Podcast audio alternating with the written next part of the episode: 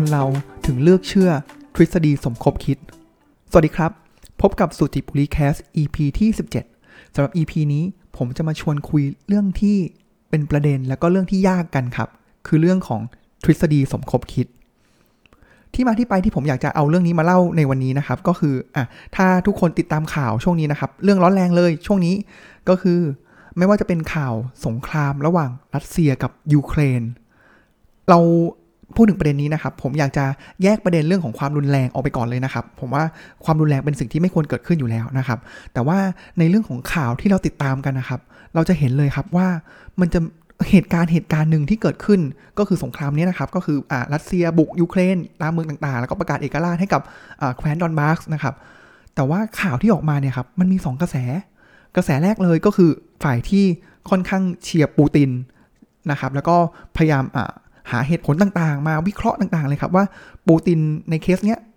ในกลยุทธ์ต่างๆเนี่ยครับปูตินทำได้อย่างชาญฉลาด แล้วก็บอกว่าทั้งไบเดนนาโตหรือว่าประธานาธิบดีของยูเครนเองเนี่ยเซเลนสกี้เองเนี่ยครับก็เสียรู้ให้กับยูเครนแล้วแหละ คือปูตินแบบล้ำลึกมาก ก็จะมาเป็นโอ้โหเป็นหาเหตุผลมาทฤษฎีเป็นตุเป็นตะเลย อ่าอันนั้นขาหนึ่งที่เราเห็นกัน แต่อีกขาหนึ่งครับก็จะเห็นเลยครับว่าก็จะมีวิเคราะห์มาว่า ไบเดนโอ้โห เกมนี้ไบเดนฉลาดมาก เดินเกมโดยที่ไม่ต้องส่งทหารเข้าไป แต่สามารถที่จะสามารถในระยะยาวสามารถที่จะล้มรัสเซียได้ โอ้โห นี่ก็สุดตรงไปอีกทางหนึ่งนะครับ อันนี้ก็จะไม่รวมว่าเออจะมีสายข่าวที่กลางๆนะครับ มันก็เลยเกิดคำถามนะครับว่า เออ เหตุการณ์เหตุการณ์หนึ่งที่เกิดขึ้นเนี่ยอะไรที่ทำให้นักวิเคราะห์ โดยเฉพาะเป็นวิเคราะห์ในคนไทยด้วยนะครับ ที่วิเคราะห์สุดโต่งสองฝั่งเลยเนี่ยครับ มันไปได้ไกลขนาดนั้นนะครับ หรือว่าเคส อ่าตังอีกเคสหนึ่งเลยก็ของนักแสดงสาวอ่าที่ชื่อคุณแตงโมนะครับ มันก็มาเลยทฤษฎีที่แรกเลยครับ ก็อาจจะเป็นอุบัติเหตุหรือเปล่า แล้วก็ตอนนี้ก็เริ่มข่าวล่าสุดวันนี้ก็จะเริ่มมีคนที่ขับเรือไม่เป็นแล้วลองขับ แล้วเกิดอุบัติเหตุ แต่ก็ยังมีคนที่เล่าอย่างเป็นตุเป็นตาเหมือนกันว่าเฮ้ยมันต้องเป็นการจัดฉากฆาตกรรม มีการติดต่อนักการเมืองนู่นนี่นั่นเพื่อให้มาปิดเรื่องให้นะครับ ผมอาจจะไม่กล่าวในที่นี้ว่า ข้อเท็จจริงเป็นอย่างไรนะครับ เพราะตอนนี้มันก็คดีมันยังไม่สิ้นสุดนะครับ แต่ว่าทฤษฎีต่างๆ เรื่องราวต่างๆ เนี่ย มันไปไกลถึงเลเวลนั้นแล้ว หรือว่าเคสล่าสุดที่เกิดขึ้นเมื่อวัน 2 วันนี้เลยครับ ก็คือเคสที่เซนวาคีรีเกาะกูดที่เกิดเหตุไฟไหม้นะครับ ที่ห้องพักคืนหนึ่งห้าแสนล้านหนึ่งเนี่ยครับอตอนนี้ก็จะมีเรื่องของข่าวมันก็จะมีวงในมาบอกว่า เนี่ยลองไปดูสิ มันอาจจะเป็นการวางเพลิงก็ได้ เนี่ยมันไปถึงเลเวลนั้นแล้วนะครับ ซึ่ง นี่แหละครับมันเลยเป็นสิ่งที่ผมหรือว่านักทฤษฎีทางจิตวิทยาหลายคนนะครับ เรียกสิ่งเหล่านี้ครับว่ามันคือทฤษฎีสมคบคิด conspiracy theory แล้วมันเป็นสิ่งที่ช่วงนี้ค่อนข้างในยุคที่อินเทอร์เน็ตมากมายนะครับ มันสิ่งเหล่านี้มันเป็นอะไรที่เฟื่องฟูเบิกบานมากแบบมาก ๆ เลยนะครับ เพราะว่าเรื่องนี้มันเราจะหาได้จากอินเทอร์เน็ตมาจาก กูรูท่านนั้น กูรูท่านนี้ นักวิเคราะห์วงในท่านนั้นท่านนี้ หรือนักทฤษฎีที่ผูกเรื่องราวต่างๆ แล้วสำคัญเลยคือ ถ้ายิ่งเรื่องราวมันลึกลับซับซ้อน มันน่าอ่าน มันน่าสนุก มันเหนือจริงเนี่ยครับ เรื่องราวเหล่านี้ครับ มันจะทำให้มีคนเชื่อ แล้วก็มันดูเหมือนเรื่องราวนั้นน่าเชื่อถือมากยิ่งขึ้น ทั้งที่จริง ๆ แล้ว เราเราก็ไม่รู้นะครับว่าของข้อเท็จจริงเนี่ยมันเป็นอย่างไร มันอาจจะจริงก็ได้ หรือมันอาจจะโอ้โหปั้นน้าเป็นตัวก็ได้ แต่นี่แหละครับคือลักษณะของ conspiracy theory นะครับอะคำถามคืออันนี้ผมกำลังพูดถึงข่าวบ้านเราใช่ไหมครับ ผมว่าอันนี้คือข่าวใกล้ตัวเนาะแต่จริง ๆ แล้วเนี่ย conspiracy theory หรือทฤษฎีสมคบคิดเนี่ยครับ ในบ้านเราเนี่ยโอ้โห ลองหลับตาดูสิครับว่าเรื่องไหนที่หลับตาปุ๊บนึกถึงปั๊บเลย อะผมว่า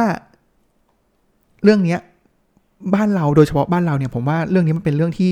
มันเป็นพาร์ทเป็นส่วนหนึ่งของชีวิตเราเลยนะครับ เพราะว่าบ้านเราประเทศเราก็เป็นประเทศที่อยู่ด้วยความเชื่อเนี่ยค่อนข้างเยอะนะครับอะย้อนกลับมานิดนึงก็คือ แล้วเหตุการณ์ไหนที่ทำให้ทุกคนนึกถึงบ้าง ผมว่าผมพูดประโยคนี้ทุกคนต้องร้องอ๋อเหตุใด ๆ เหตุการณ์ใด ๆ ที่เป็นความไม่สงบทางการเมืองในประเทศไทย คุณคิดว่ามาจากไหนครับ ผมให้ตัวย่อก็คือทอสอชอนวอะอันนี้ก็จะเป็น conspiracy theory ที่ โอ้โห แบบใช้ได้ตลอดการของประเทศไทย 10-20 ปีใช้ได้ตลอดนะครับ หรือว่าเหตุการณ์การเมืองอีกหน่อยแล้วกันนะครับ ก็คือเหตุการณ์ที่เกิดเหตุชุมนุม แล้วก็มีเหตุที่แบบอาจจะเสียชีวิตยิงกันเอง หรือว่ายิงอขออภัยไม่ได้ยิงกันเองนะครับ แต่ว่ามีเหตุการยิงกันมีระเบิดในที่ชุมนุม มันก็จะมีทฤษฎีพวกนี้ออกมาว่านั่นแหละผู้ชุมผู้ชุมนุมจัดฉากทำกันเองหรือเปล่า เหมือนกันนะครับ เหมือนเดิมก็คือผมไม่รู้ข้อเท็จจริง แต่ว่ามันก็จะมีคนเชื่อไปแล้วว่า คนพวกนั้นทำกันเอง เป็นต้นนะครับ หรือว่าประเทศไทยอันนี้อันนี้นี่ผมว่าน่าจะเคยได้ยินเมื่อหลายปีก่อน ประเทศไทยเป็นประเทศที่มีทรัพยากรน้ำมัน เยอะมาก โอ้โหแล้วก็จะมีกลุ่มทุนบางกลุ่มที่รู้แล้วก็คอยเก็บ แล้วก็คอยสูบผลประโยชน์พวกนี้ไว้นะครับ แต่ตอนนี้ค่าน้ำน้ำมันเราก็โอ้โห เบนซินดีเซลก็ลิตรละ40 กว่าบาทไปแล้วนะครับ หรือว่าทางความเชื่ออีกหน่อยทางศาสนาเนี่ยครับ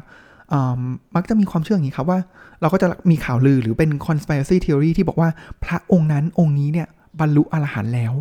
แต่คำถามคือถ้าเกิดเป็นทางศาสนาพุทธแล้วเนี่ยครับ คนที่ถ้าตัวอะสมมุติว่าพระองค์หนึ่งเขาบรรลุแล้วก็จริง แต่ว่าโดยปกติแล้วตัวเขาเองเขาก็จะไม่พูด แล้วคนที่จะรู้ว่าใครบรรลุได้ก็คือต้องเป็นอรหันต์รู้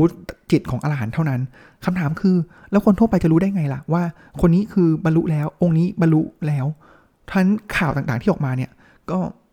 ผมว่ามันก็จัดเป็นในหมวดหมู่ของ conspiracy theory ได้ทั้งหมด หรืออีกเรื่องหนึ่งเลยครับ เรื่องราวใด ๆ ที่เกี่ยวกับสถาบัน ไม่ว่าจะทั้งดีหรือไม่ดี ทั้งหมดทั้งปวงเนี่ยครับ หลายอย่างเลย ก็ conspiracy theory แต่ว่าผมขออนุญาตไม่ยกเหตุตัวอย่างขึ้นมานะครับ ไม่งั้นเดี๋ยวสุจิบุริแคสอาจจะปลิวได้นะครับ ซึ่งที่ผมพูดมาทั้งหมดเนี่ยครับ ไม่ได้จะกล่าวหาว่าคนไทยเนี่ย โอ้โห เชื่อแบบเป็นตูเป็นตากับ conspiracy theory นะครับ ผมกำลังจะบอกว่าไม่ใช่แค่คนไทย แต่เรื่องราว conspiracy theory ต่างๆ เหล่านี้คนต่างชาติก็เป็นเหมือนกัน บางทีเนี่ย อเมริกาที่บอกว่าเป็น โอ้โห เป็น Church of Science เอง หรือว่าแบบเชื่อใน เป็นประเทศที่เป็นผู้นำทางด้านวิทยาศาสตร์ ก็มีทฤษฎีสมคบคิดเหล่านี้เยอะมากเลย ผมยกตัวอย่างนะครับ เช่นเรื่องของโลกร้อน เชื่อไหมครับ อย่างของผมเป็นคนที่เชื่อโลกร้อนมากแล้ว ผมเห็นว่าเราต้องทำอะไรสักอย่างกับโลกร้อนแหละ แต่คนอเมริกาจำนวนมากเลยครับ ที่บอกว่าโลกเรื่องโลกร้อนเนี่ย มันเป็นแค่เรื่องทฤษฎีสมคบคิดที่คนบางกลุ่ม โฆษณาชวนเชื่อเท่านั้นนะครับโหสุดโต่งไหมหรือไปอีกตัวอย่างอีก เคสของ nine one one นะครับที่มีเครื่องบินสองลำพุ่งชนตึก World Trade ใช่ไหมครับ ก็บอกว่าเฮ้ยเป็นตุเป็นตะเลยบอกว่าเนี่ยด้วยความร้อนขนาดนั้นน่ะที่จะทำให้ตึกขนาดเนี้ยถล่มลงมาได้ มันต้องเป็นความร้อนที่เกิดจากข้างใน เพราะฉะนั้นเขาเลยมีทฤษฎีบอกว่าตึกเหล่านี้หรือเหตุการณ์เหล่านี้เป็นการจัดฉากของรัฐบาลจอร์จบุชเองจอร์จดับเบิลยูบุชเองนะครับนี่คือไป theory สุดตรงขนาดนั้นเลยนะครับหรือว่าใกล้หน่อยนะครับหรือจะเป็นเคสที่บอกว่าตัวโควิดนะครับที่ที่มาที่ไปของตัวโควิด -19 เนี่ยมาจากแลบหลุดมาจากแลบของอู่ฮั่นที่เขากำลังทดลองอาวุธต่างๆนะครับหรือไม่จะเป็นอันนี้ก็เรื่องนี้ดังเหมือนกันครับ ที่บอกว่าปี 1960 กว่าที่นิวอัลสตรองไปเหยียบดวงจันทร์ได้ ก็บอกว่าจริง ๆ แล้วมันคือการจัดฉากอเมริกาไม่ได้ไปเหยียบ ดวงจันทร์จริง ๆ แต่เป็นการจัดฉากของฮอลลีวูดต่างๆนะครับเพื่อที่จะมาบลัฟกับทางสหภาพโซเวียตที่แข่งกันเรื่องของเทคโนโลยีทางอวกาศตอนนั้นนะครับหรืออาจจะเป็นแบบเรื่องของสมาคมอิลูมินาติที่เป็นสมาคมลึกลับที่ครอบครองทรัพยากรของโลก แล้วก็บงการความเป็นไปของโลกนี้อยู่นะครับหรือว่าคนที่บอกว่าวัคซีนต่างๆ ที่เอามาฉีดเราเนี่ยมันคือแผนของรัฐบาลที่จะควบคุมประชากร หรือโปเกมอนอันนี้ตลกครับโปเกมอนโกที่เราเล่นกันแล้วก็แบบไปเหมือนทำเป็นเอ่อ augmented reality อะไรอย่างนี้ใช่ไหมครับที่เราใช้มือถือเล่นกันนะก็บอกว่าเป็นแผนของอเมริกาที่จะสอดแนมเพื่อให้คนดูแท็กโลเคชันของคนนะครับแต่ที่ตลกอีกอันนึงเลยก็คือบอกว่าโปเกมอนโกเนี่ยเป็นแผนของอความคิดของมิเชลโอบามาที่อยากจะให้เด็กๆออกไปเดินกันมากขึ้นนะครับนี่นะครับจึงบอกว่าไม่ใช่แค่คนไทย ไม่ใช่แค่คนที่เป็นแบบเหมือนเป็นนักวิทยาศาสตร์ นักคิด หรือคนที่มีเหมือนมีเป็นคนมีตรรกะมีเหตุผล แต่ทุกๆ คนสามารถตกเป็นเหยื่อของทฤษฎีสมคบคิดเหล่านี้ได้นะครับคำถามมาเลยครับคือว่าแล้วทำไมล่ะที่ทำให้คนส่วนมากหรือคนส่วนใหญ่เลยเนี่ยครับเลือกจะเชื่อในทฤษฎีสมคบคิดที่มันไม่ได้มีหลักฐานอะไรขนาดนี้นะครับ หรือบางครั้งมันมองว่าไม่ไม่สมเหตุสมผลเลยนะครับ ในถ้าเกิดลองไป search ใน Google ดูนะครับ ลอง search คำนี้จะเยอะมากเลยครับ why rational people believe in conspiracy theory นะครับ คือทำไมคนที่มีเหตุผลถึงเชื่อในพวกทฤษฎีสมคบคิดเหล่านี้ได้นะครับ ผมสรุปอย่างนี้ครับ จริงๆแล้วก็จะมีค่อนข้างมีเขียนไว้เยอะ แต่ว่าผมอยากจะสรุป 3 ประเด็นว่าทำไม conspiracy theory เนี่ย มันถึงเป็นเป็นที่นิยมแล้วก็คนถึงเชื่อกันเยอะนะครับ อันแรกเลยครับ เป็นเพราะความไม่รู้ มนุษย์เราแปลกครับ มนุษย์เราเนี่ยเป็นสิ่งมีชีวิตที่เราต้องการหาเหตุผลของสิ่งต่างๆ เราต้องการหาสิ่งต่างๆ เหล่านี้ตลอดเวลานะครับ ในทุกเหตุการณ์ที่เกิดขึ้นเนี่ย เราจะตั้งคำถามว่า เอ๊ะ มันเกิดจากอะไร แล้วมันจะเป็นยังไงต่อ เราจะคิดเกี่ยวกับเหตุการณ์นั้นๆ แต่ว่าไม่ใช่ว่าทุกๆ เหตุการณ์เราสามารถที่จะหาคำตอบได้ ผมยกตัวอย่างย้อนกลับไปเลยครับ เรื่องของอพระอรหันต์อย่างเงี้ยครับ เราไม่รู้หรอกว่าใครเป็นพระอรหันต์ใช่ไหมครับ แต่ยังไง เราไม่รู้แต่ว่าเราอยากรู้ เพราะฉะนั้นเมื่อมีใครคิดทฤษฎีเหล่านี้ขึ้นมาเนี่ย เราถึงโอ้ ด้วยความไม่รู้เราถึง พอเรามันมีทฤษฎีเหล่านี้มาเติมเต็ม เราถึงเลือกที่จะเชื่อได้ทันทีเลยนะครับ อันนี้เป็นสิ่งหนึ่งเลยนะครับ หรือว่าอันนี้แต่ว่าผมว่าในยุคปัจจุบันเนี่ยครับ ผมว่าเรามีหลักฐานทางวิทยาศาสตร์ที่มันมากขึ้นและมีการ ทดลองพิสูจน์ต่างๆ ทราบได้นะครับ เพราะฉะนั้นไอ้เรื่องความไม่รู้เนี่ยมันก็จะเริ่มก็สัดส่วนที่มาจากสาเหตุเนี่ยก็จะน้อยลงน้อยลงนะครับเลยมาที่ประเด็นที่ 2 ครับ อันนี้ก็จะเป็น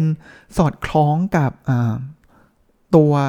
ก็เป็นเกี่ยวกับเรื่องทฤษฎีทางจิตวิทยาอีกอันนึงนะครับ ผมว่ามันคือเรื่องของ confirmation bias นะครับ ก็คือเรามีความโน้มเอียงที่จะเชื่อ เลือกที่จะเชื่อในสิ่งที่เราเชื่อ อยากเชื่อหรือว่าคนที่เราเชื่อนะครับอะผมยกอย่างแล้วเขาบอกเขาบอกนี้ครับ ในหนังสือบางเล่มบอกเลยว่า ไอตัว confirmation bias ตัวนี้ครับ มันคือ mother of all bias ก็คือแบบเป็นที่สุดของความแบบอคติเลยนะครับ ยกตัวอย่างเช่นอะไรครับ อันนึงเลยที่ผมว่าใกล้ตัวมากๆนะครับ อันนี้อาจจะไม่ disclaim ก่อนนะครับ ว่าอาจจะไม่ได้เป็นข้อสรุปเหมารวมนะครับ แต่ว่า เป็นแพทเทิร์นที่ผมสังเกตเห็นแล้วกันนะครับอะสงครามรัสเซียยูเครนเกิดอะไรขึ้นครับ มันจะเห็นแพทเทิร์นนะครับว่า ไม่ว่าจะอันนี้ไม่ว่าจะเป็นคนไทยนะครับ หรือว่าเป็นต่างชาติค่อนข้างเลยนะครับ ก็คือกลุ่มคนที่อนุรักษ์นิยม เขามักเชื่อใครครับ อนุรักษ์นิยมอันในบ้านเราเลยก็ได้ ผมเห็นคนเป็นเจ้าของเพจ หรือว่าเป็นกูรูนักคิดหลายคนเนี่ยครับ เขาเลือกมักจะเชื่อ แล้วก็โปรไปทางรัสเซียหรือจีน fact เหมือนกัน fact เหมือนเดิมเลยครับ แล้วพอลาคนเหล่านี้ influenceคนอนุรักษ์นิยมด้วยกัน แล้วคนอนุรักษ์นิยมก็จะเชื่อว่าเหตุการณ์เนี้ยโปรไปทางรัสเซียหรือจีนมากกว่านะครับ ตรงกันข้ามครับ เหมือนกันเลยเหตุการณ์เดียวกันเลย คนที่เป็นแบบมาทางเสรีมากกว่า ไม่รู้แหละ เขาก็จะ มองหาเหตุผลที่จะเชื่อในฝั่งของยูเครน หรือว่าอเมริกาหรือว่านาโตมากกว่านะครับ หรือว่าเคสที่คนที่เชียร์ทรัมป์นะครับ ก็จะเป็นกลุ่มคนที่ไม่เชื่อในโลกร้อน เพราะฉะนั้นแล้วถ้าเกิดเราเห็นว่าใครที่หรือเราอยากจะแบบคือเหตุผลเหตุการณ์ต่างๆเนี่ยครับมันเอ็นไปทางขวาหมดแล้ว แต่ว่าถ้ามันมีแต่เราแบบก็ยังไม่เชื่อขวาเราอยากจะไปซ้ายอะแล้วพอเรามันมีทฤษฎีอะไรบางอย่างที่มันผุดขึ้นมาใช่ไหมครับ เราก็จะเลือกไปซ้าย ผุดขึ้นมาโดยคนที่เราเชื่อถืออยู่แล้ว ผุดขึ้นมาโดยสิ่งที่เราอยากจะอยากจะเชื่ออยู่แล้วเพราะนั้นเราก็จะเชื่อไปทางนั้นนะครับ อันนี้เลยเป็นอันที่ 2 ก็คือเชื่อ เพราะว่าเราอยากจะเชื่อถึงแม้ว่าเออเราก็ไม่เห็นหรอกแต่เราอยากจะเชื่อฝั่งเนี้ยเราเชื่อในสิ่งที่ในคนที่เราเชื่ออยู่แล้วนะครับอะอันสุดท้ายเลยครับ อันนี้เขาบอกงี้ครับว่าอ่ามันมาจากคำว่าอีโก้นะครับ ก็คืออ่าแบบก็อีโก้เลยอัตราเลยนะครับเขาบอกว่า คนที่จะเชื่อใน conspiracy theory นะครับ ความรู้สึกของเขาอย่างหนึ่งคือ เขาจะทำให้เมื่อเรารู้เหตุการณ์ใดมาแล้วเนี่ยครับ เราจะรู้สึกว่าเราเนี่ยมีอีโก้อัตตาเรา เราจะเหนือกว่าคนอื่นนะครับแล้วพอผมยกตัวอย่างเช่น ผมว่าน่าจะเป็นเคสของข่าววงในต่างๆเนี่ยครับ พอเราได้ยินเฮ้ยเนี่ยหุ้นตัวนี้จะขึ้น อะ อันนี้ก็ผมว่ามันก็อาจจะเป็น conspiracy theory ได้ว่าหุ้นจะขึ้นเพราะหนึ่งสองสามวงในบอกมา เพราะความรู้สึกของเราเองเนี่ยจะรู้สึกว่าเฮ้ย เรามีข้อมูลมากกว่า เรามาจากวงในเราเหนือกว่าคนอื่น นี่แหละครับ มันเป็นจุดที่เป็นเหมือนอกลไกทางจิตวิทยาที่ดึงดูดให้คนเนี่ยเลือกที่จะเชื่อ conspiracy theory ได้ง่ายมาก ๆ นะครับ ผมเจอตัวอย่างหนึ่งในเว็บไซต์นะครับ เขาบอกนี้เขาบอกว่าเขายกตัวอย่าง ผมอันนี้ไม่แน่ใจว่าเป็นเคสจริงหรือเปล่านะครับ แต่ว่าผมว่ามันสามารถแอพพลายไปบริบทอื่น ๆ ได้เหมือนกันนะครับ คนคนหนึ่งมีหมอคนหนึ่งครับเป็นหมอธรรมดาเลยก็ไม่ได้มีชื่อเสียงอะไรโด่งดังอะไรนะครับ ก็เป็นหมออายุรกรรมทั่วไปเลยนะครับ แต่ว่าเเขาออกมาประกาศตัวครับ แล้วก็ออกมาบอกว่าด้วยทฤษฎีหรือด้วยการวิจัยของเขาหรือของใครที่เขารู้จักมา 1 2 3 ผลออกมาว่าการฉีดวัคซีนในสถานการณ์โควิด หรือว่าการใส่หน้ากากมันไม่ได้มีประโยชน์ แล้วมันเป็นเรื่องของอทฤษฎีสมคบคิดของทางฝั่งรัฐบาลที่ต้องการ ขายวัคซีนหรือว่าต้องการลดประชากรโลกอะไรอย่างนี้ เป็นต้นเป็นต้นนะครับอะเพราะนั้นมันจะเป็นเหมือนเป็นชนกลุ่มน้อยใช่ไหมครับ แล้วมันก็จะมีคนที่เหมือนกับอยากจะเชื่อทิศด้านแนวคิดนี้อยู่แล้วเนี่ยครับ ก็เอ้ยนี่ไงเห็นไหมมันมีหมอคนนึงออกมา แล้วเพราะนั้นเขาก็จะเริ่มเชิดชูกันเอง หมอ ออกมาใช่ไหมครับ แล้วก็จะมีคนที่สนับสนุนหมอเนี่ยก็มาเชิดชู มันเลยเกิดเป็นกลุ่มความเชื่อเป็นกลุ่ม conspiracy theory เรื่องนี้แล้วก็ทำให้หมอคนนี้ดัง แล้วดังมันก็จะทำให้ดึงดูดคนที่มีความเชื่อสุดฝั่งนั้นเนี่ยมาเชื่อมากขึ้นนะครับอ่าหรือผมว่าอีกอันนี้ใกล้เคียงเหมือนกันก็คล้ายๆกับอีโก้เหมือนกันครับ แต่ว่ามันพลิกมุม อันนี้คือเลือกที่จะเชื่อใช่ไหมครับ แต่ว่าอันนี้พลิกมุมเลยครับว่ามันเป็นการ ใช้ conspiracy theory เนี่ยครับ เพื่อที่จะหลีกหนีความจริงที่รับไม่ได้ หมายความว่าไงครับ ผมยกตัวอย่างจริง ๆ แล้วผมอยากจะยกตัวอย่างการเมืองบ้านเรามากเลยครับ แล้วก็เกี่ยวกับสถาบันแต่ผมว่าเสี่ยงมีความเสี่ยง อันนี้อาจจะหลังไม่มาได้นะครับอะผมอะเคสนี้ก็คือคนที่สูบบุหรี่อะคนสูบบุหรี่เนี่ยแน่นอนอยู่แล้วครับว่าเขาต้องพยายามหาความเชื่อต่างๆ ที่ทำให้เขาเนี่ย คิดว่าการสูบบุหรี่เนี่ยมันมันยังดีต่อเขาหรือว่าคนที่มาลนมาลงต่อต้านการสูบบุหรี่เนี่ยเขาก็เลยคิดว่ารัฐหรือคนที่มาลนลงเนี่ยครับหวังผลทางเศรษฐกิจหรือการเมือง แล้วเขาก็ถ้าเกิดมีคนที่ออกมาจุดประกายเรื่องนี้ บอกว่าเฮ้ยการที่รัฐออกมารณรงต้านการสูบบุหรี่เพราะเขาได้สปอนเซอร์จากโรงพยาบาลหนึ่งสองสามเขาก็จะเลือกที่จะเชื่อทันที เพื่อหลีกหนีความจริงที่เขารับไม่ได้นะครับ อันนี้ก็จะพอให้เห็นภาพรวมคร่าวๆนะครับว่า แล้วตัว conspiracy theory พวกนี้มันมาได้อย่างไรคำถามต่อมาเลยครับ เรารู้แล้วแหละว่าในยุคของอินเทอร์เน็ตเรื่องของข้อมูลข่าวสารที่มันมากมายเหล่านี้เนี่ยครับในช่วงนี้เลยเนี่ยครับ แล้วเราจะป้องกันมันได้อย่างไร ผมอ่านมาหลายที่นะครับ ก็คำตอบค่อนข้าง simple มากเลยนะครับ แล้วก็แบบเขาตอบก็คือเราต้องมี critical thinking ครับ ก็คือมันตั้งคำถามอย่าเชื่ออะไรง่ายๆจริงๆแล้วผมว่ามันก็ก็ถูกต้องนะครับ ก็ก็จริงอะไม่ว่าเราได้รับฟังอะไรมาเนี่ยเราต้องเอ๊ะไว้ก่อนแล้วว่าเฮ้ยใช่ป่าวะมีหลักฐานป่าวะอะไรอย่างนี้นะครับอ่าเพราะฉะนั้นเราเขาเลยบอกว่าหนึ่งก็คือเราควรต้องหาข้อมูลให้รอบด้าน ตั้งคำถามและหาข้อมูลให้รอบด้าน แต่สิ่งหนึ่งเลยที่ผมอยากจะเป็นเป็นสิ่งที่เจอมากับตัวเหมือนกันนะครับ ก็คือบางครั้งเองเนี่ยครับ ไอ้วิทยาศาสตร์ที่เราเจอเนี่ยครับ มันก็อาจจะเป็นส่วนหนึ่งของ conspiracy theory ก็ได้นะครับ มันแล้วบางครั้งวิทยาศาสตร์มันยังไม่ มันไม่ มันเหมือน มันยังไปไม่สุดทางในบางเรื่อง ผมยกตัวอย่างเช่นอะไร เช่นอตอนเด็กๆเลยเนี่ยครับ หรือเราดูสารคดีก่อนหน้านี้มาเลยใช่ไหมครับ เราจะบอกว่าการกินไขมันเยอะๆ มันทำให้เกิดอะไรครับ ไขมันเยอะๆ มันทำให้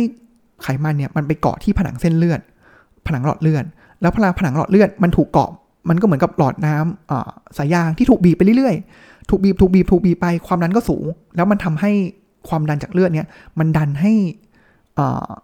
หลอดหรือว่าก็คือหลอดเลือดเนี่ยแตกเส้นเลือดเลยแตกได้อะอันนี้คือ